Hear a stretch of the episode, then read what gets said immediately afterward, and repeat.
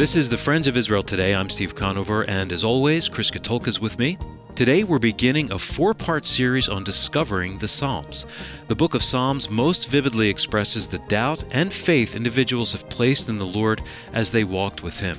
As one commentator put it, the Psalms are inspired responses of human hearts to God's revelation of Himself. And Chris, Christians for ages have used this collection of prayers and praises in their churches and in their private times with the Lord. And that's why I think this entire discussion is going to be fantastic. For the next four weeks, we're going to be looking at really the layers of the Psalms as we discover it. And today we're going to look at the original intent. When, when the psalmist sat down and poured his heart out to God, we're going to look at why that was so important, that expression of poetry, that expression of song as they were going through a life circumstance. And then for the rest of the series, we're going to look at how that original expression took on a life of its own as it became a part of Israel's history, uh, defining Israel's history, and even what it means for us today. It's going to be a great series, but first in the news, a team of Jerusalem based researchers believes they have a cure for diabetes that could be brought to the public within the next few years. Israeli based Betalin Therapeutics has developed the first bioartificial pancreas composed of pig's lung tissue and insulin secreting cells.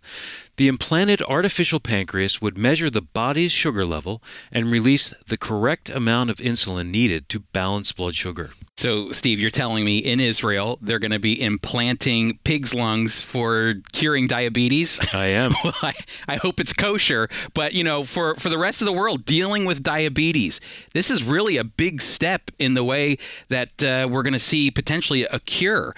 Um, you know, right now, we only have a way of managing diabetes. My sister has diabetes, and I see it. She is managing it. Um, but this, the Israeli researchers are saying this is a cure cure, uh, and this cure ultimately is going to take the diabetic pancreas and is going to infuse it with this with this pig lung, which is also giving out insulin, and the patient should never have to use injections anymore for insulin. Uh, and this is just really another way that Israel is blessing the world and and bringing modern medical advancements to everyone.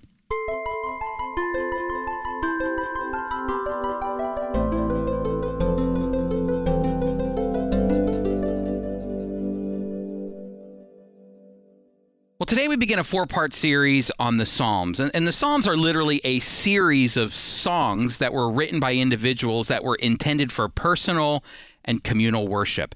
And, and here's what I find so astonishing about the Psalms I find it astonishing just how relevant the Psalms are to us as believers 3,000 years or so after they've been written. To think of just how much has changed over the years, and yet some of the Psalms I read almost seem to flow right from my own heart and there's a reason for that. You know, despite the fact that technology has changed things and cultures have shifted dramatically, the human heart remains the same.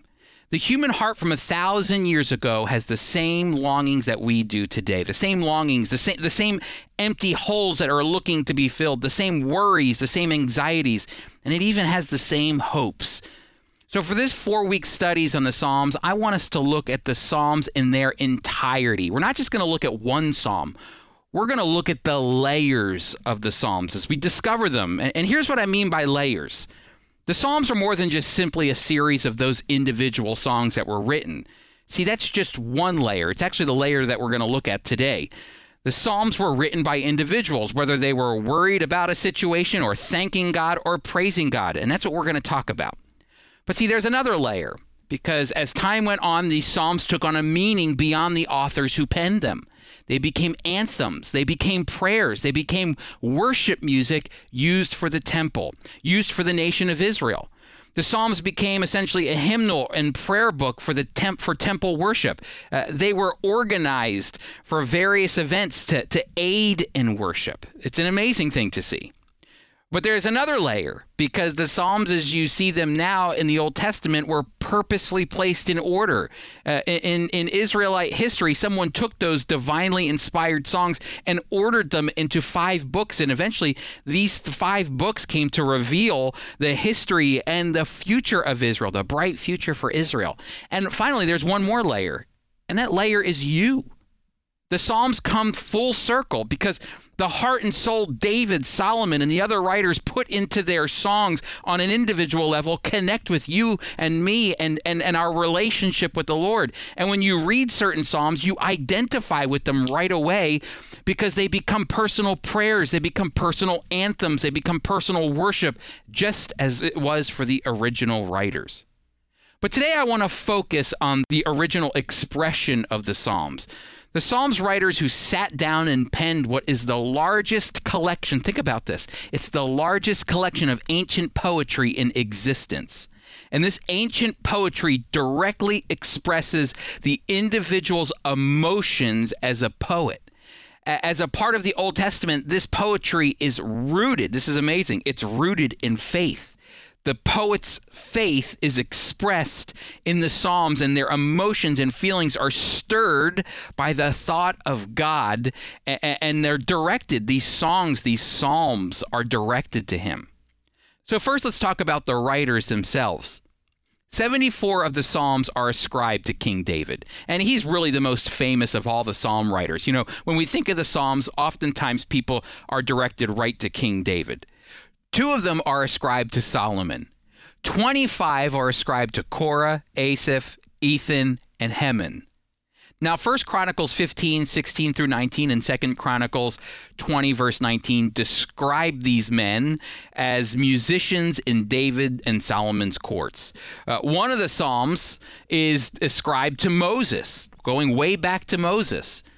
Now, Psalms 120 through 134 are identified as songs of ascent, and 36 Psalms have no superscriptions at all. So you can see that a majority of the Psalms that we have are, are essentially penned by David, but there are also a lot of others who have written as well. Now, there are several different types of Psalms. A common psalm is the lament psalms, and, and, these are psalms where the writer cries out to God in distress and details his lamentable state, his difficulty. And, and he even tells God what he's either done for him or what he's not done for him. But then all of a sudden, there's a turn, there's a change. The writer of the, of the lament psalm will have a turning point He'll turn from his complaint and then all of a sudden place his trust in the Lord, begging that God will act. And then he turns and praises God. So the lament psalm begins with lamenting and often ends with praise. Uh, lament psalms actually make up the largest body of psalms in the book. Nearly half of the psalms written down are lament.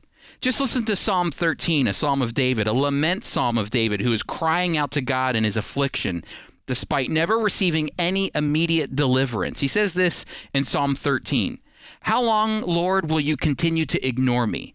How long will you pay no attention to me? How long must I worry and suffer in broad daylight? How long will my enemy gloat over me? Look at me. Answer me, O Lord my God. Revive me, or else I'll die. Then my enemy will say, I have defeated him. Then my foes will rejoice because I'm upended but I trust in your faithfulness. May I rejoice because of your deliverance. I will sing praises to the Lord when he vindicates me. You can hear the pain in David's voice as he cries out to God. He's saying, Hello, God, are you out there? Do you hear me? Do you see what's going on down here? But then there's that transition. Did you hear it? That in the center of his anxiety, David takes comfort in God's faithfulness, praising God because David knows God has not abandoned him. There's also Thanksgiving Psalms. These Psalms begin with praise, something as simple as, I will praise. And then the psalmist describes the reason for his praise. Usually it has something to do with what God has done for them, like a report of deliverance, which gives the psalmist a renewed desire to praise the Lord for his faithfulness. Just listen to Psalm, uh, a section of Psalm chapter 30. Again, another Psalm of David, and it opens up like this I will praise you, O Lord, for you have lifted me up, and I did not allow my enemies to gloat over me. O Lord my God, I cried out to you and you healed me. O Lord, you pulled me up from Sheol. You rescued me from those descending into the grave. And then you turned my lament into dancing. You removed my sackcloth and covered me with joy. So now my heart will sing to you and not be silent. O Lord my God, I will always give thanks to you. Thanks is offered up to God for delivering David from his enemy. And for that reason, David thanks God and praises God. But finally, there are praise psalms. And these types of psalms aren't necessarily connected to the writer's personal deliverance. Rather, they offer direct praise to God because of his character and nature. Here's a great psalm. It's only two verses long Psalm 117. Praise the Lord, all you nations. Applaud him, all you foreigners. For his loyal love towers over us, and the Lord's faithfulness endures. Praise the Lord. Here, the psalmist is calling on all people, all nations, to praise God because of his loyal love and his faithfulness. Here, the psalmist is inviting and drawing the nations into praising the Lord. These are the most common forms of psalms lament, thanksgiving, and praise. I'm going to say it again lament, thanksgiving, and praise. I'll say it one more time lament, thanksgiving, and praise. And I'm saying this over and over again so it sticks in your mind because the truth is this these psalms reflect the heart of believers throughout the ages. We lament, we give thanks, and we praise God. Now, these Psalms don't just appear out of thin air. Most of the Psalms we read come from a real life situation, and when we return, we're going to look at the real life circumstance that shaped Psalm chapter 64.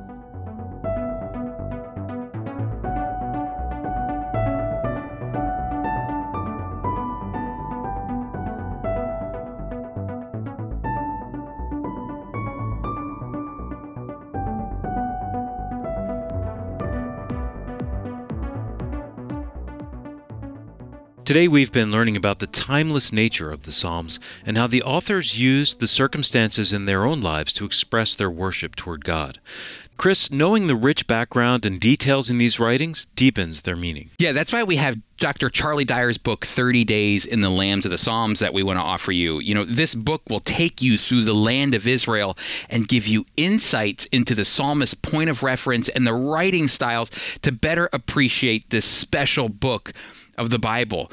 You know, some of the Psalms, they remain locked in a sense, containing references to places and objects modern readers, they've, they've never seen them. Maybe they've never been to Israel. They didn't get a chance to see the, the deserts and, and they didn't get a chance to see the, the springs and, and all these pictures that detail the Psalms. But see, Dr. Charlie Dyer's book will give better insight into the backgrounds of the Psalms, giving you the ability to better worship God. And you can order your copy of 30 Days in the Land of the Psalms by Charlie Dyer. Visit us at foiradio.org. That's foiradio.org. Or you can call our listener line at 888 343 6940. Someone will return your call during our regular business hours. Again, that's 888 343 6940. To order in Canada, call 888 664 2584. Again, in Canada, call 888 664 2584. Welcome back, everyone. We are continuing our series on discovering the Psalms, and we're looking at the layers of the Psalms. And today we've been talking about the original intent, the original expression of the psalmists, who the writers were, and what the writers were writing about, what they were lamenting, their certain circumstances, or thanking God for in His provision, or praising God for His faithfulness. For the most part, Psalms come from a unique life circumstance. And one such psalm is Psalm 46. You know, some scholars believe Psalm 46 is connected to 2 Kings chapter 18 the story in the Bible where King Hezekiah had to find out where to place his confidence when life wasn't going his way. King Hezekiah was a good king. He did he did what was right in the eyes of the Lord. He he tore down false places of worship. He he made the temple in Jerusalem as the prime location for worshiping God. The, the southern kingdom of Judah finally had a king whose eyes were focused on pleasing the Lord. And just as everything was going great for Hezekiah, that's when it all started to fall apart. The massive empire, Assyria, appeared at Hezekiah's doorstep with a large army, and the king of Assyria wanted payment from Hezekiah. And if he paid, the little city of Jerusalem wouldn't be destroyed. Hezekiah realized the odds were against him in Jerusalem, so in an act of desperation, he emptied the gold and silver from his banks. He, he took the gold and silver from the temple. He even started stripping the plated metals off the doors of the temple. A- anything to get the king of Assyria to leave. Hezekiah put his confidence in himself and he paid the tribute to the king of Assyria and expected the army to leave. But it wasn't enough. The king of Assyria returned with his massive army surrounding Jerusalem, and, and he asked Hezekiah a profound question that can be found in 2 Kings chapter 18 verse 19 when he says, "What confidence is this in which you trust?" Clearly, Hezekiah first put his confidence in his own ability to handle the great king of Assyria. It's seen in the way he emptied out the banks in the temple of their gold and silver. Now, with no money to give and nowhere to turn, Hezekiah places his confidence in the Lord's strength and not his own.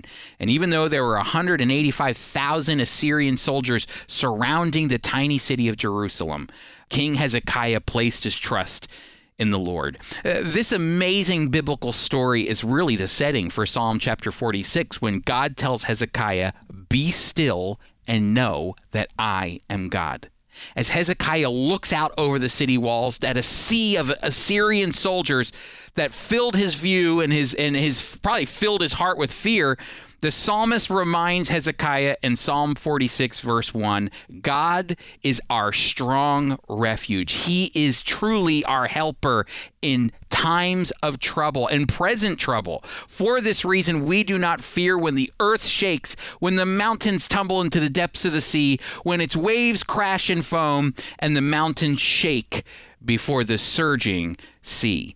You know, I can only imagine the crippling fear Hezekiah felt when he saw that massive army outside the walls. And, and, I'm sure images of the city burning, the temple falling, and his people being carried away into exile plagued the king.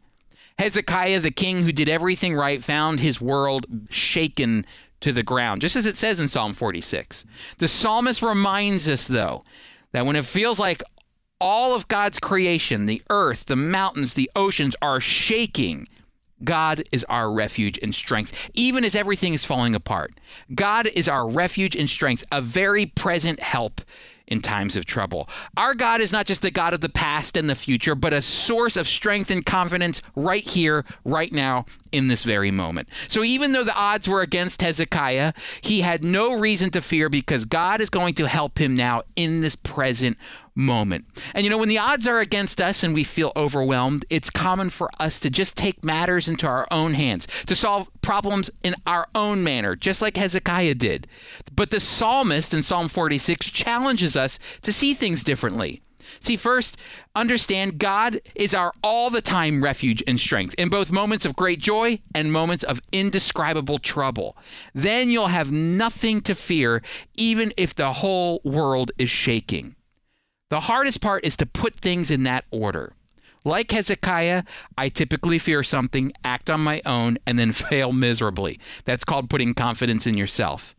But then after I fail, I recognize God as my refuge and strength. And you know what? Psalm 46 takes a, a, an original story, an original circumstance, and begs us to put our confidence in God first. And then every fear becomes an opportunity to watch God work. Israel, on the verge of becoming a state, a teenage Holocaust survivor arrives on her shores alone. His name is Zvi Kalisher. Little did he know his search for a new life in the Holy Land would lead him to the Messiah.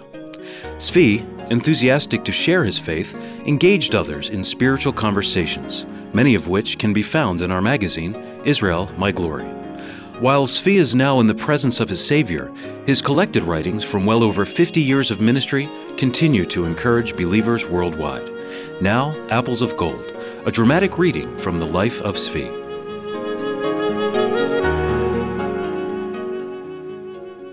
Two of my sons and my daughter are now serving at the Lebanese front in the army.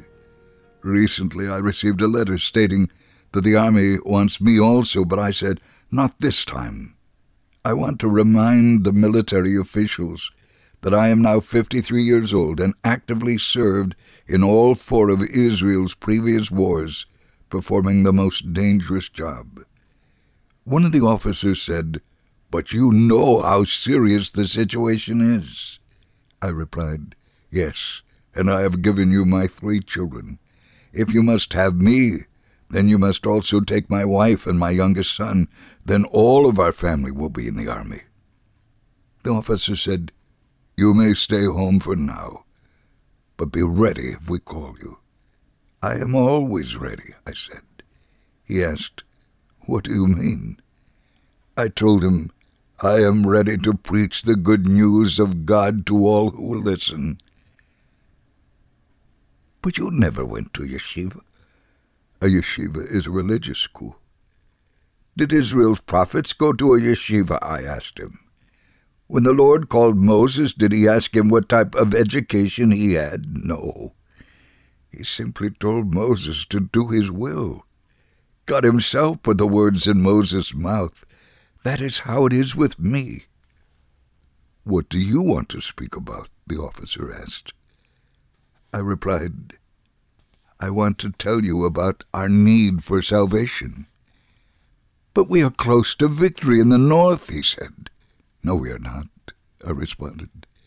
It is not by might nor by power, but by the Spirit of the Lord, Zechariah 4 6. The Lord has fought for us in the past, and he is doing so again. Even though my children are in the north, I have peace because my trust is in the Lord. Why should we fear? We can be sure of his victory. Then the officer asked, Where do you get your confidence? I told him, God is my salvation. I will trust and not be afraid. Isaiah 12:2. If you are afraid, believe in the Son of God as I did.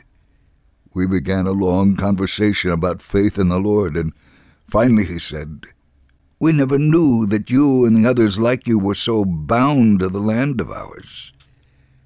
I told him, We believe in the same Heavenly Father, read the same Bible, and are loyal officers of Israel. We love our country. I have given my three children to fight for this land, and I can give even more. What is that? he asked. I replied, As I told you, you can take me if you must. If this turns into a big war, you must go, he said. We do not have as many people as our enemies. I agreed. Yes, but at times like this we must trust in the Lord. Do not be afraid, but remember what the Lord your God did to Pharaoh and all of Egypt.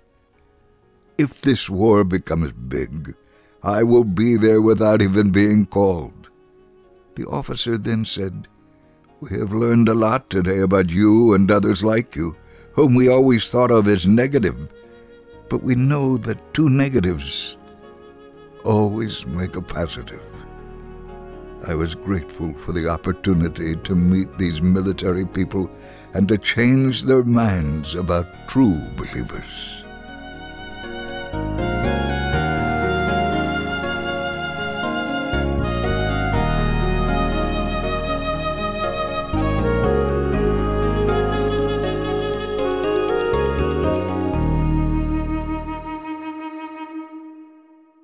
We're happy you joined us today. Chris, we'll be back in the Psalms again next week. What can we expect? Yeah, so we're moving from the original intent of the author, the original expression of the author, the original story that that really drove the reason a psalmist would write. And now we're going to move further in history and we're going to see how Israel took those psalms and used them for corporate worship as a nation at the temple. I'm really excited about it. The Friends of Israel Gospel Ministry has been sharing the love of the Messiah and supporting Israel and the Jewish people since 1938. If you feel led to support our work or you simply want to reach out to us, visit foiradio.org. Again, that's foiradio.org. In the U.S., you can call our listener line at 888 343 6940. That's 888 343 6940. Write to us at FOI Radio PO Box 914, Bellmawr, New Jersey 08099. Once again, that's FOI Radio, P.O. Box 914, Bellmawr, New Jersey 08099. Call our Canada office at 888 664 2584. That's 888 664 2584. Let us know where you're listening when you call or write. Our host and teacher is Chris Katulka. Today's program was produced by Tom Gallione, co written by Sarah Fern and Jesse King. Our theme music was composed and performed by Jeremy Strong, and I'm Steve Conover, executive producer. The Friends of Israel Today is a production of the Friends of Israel Gospel Ministry. We are a worldwide Christian ministry communicating biblical truth about Israel and the Messiah while fostering solidarity with the Jewish people.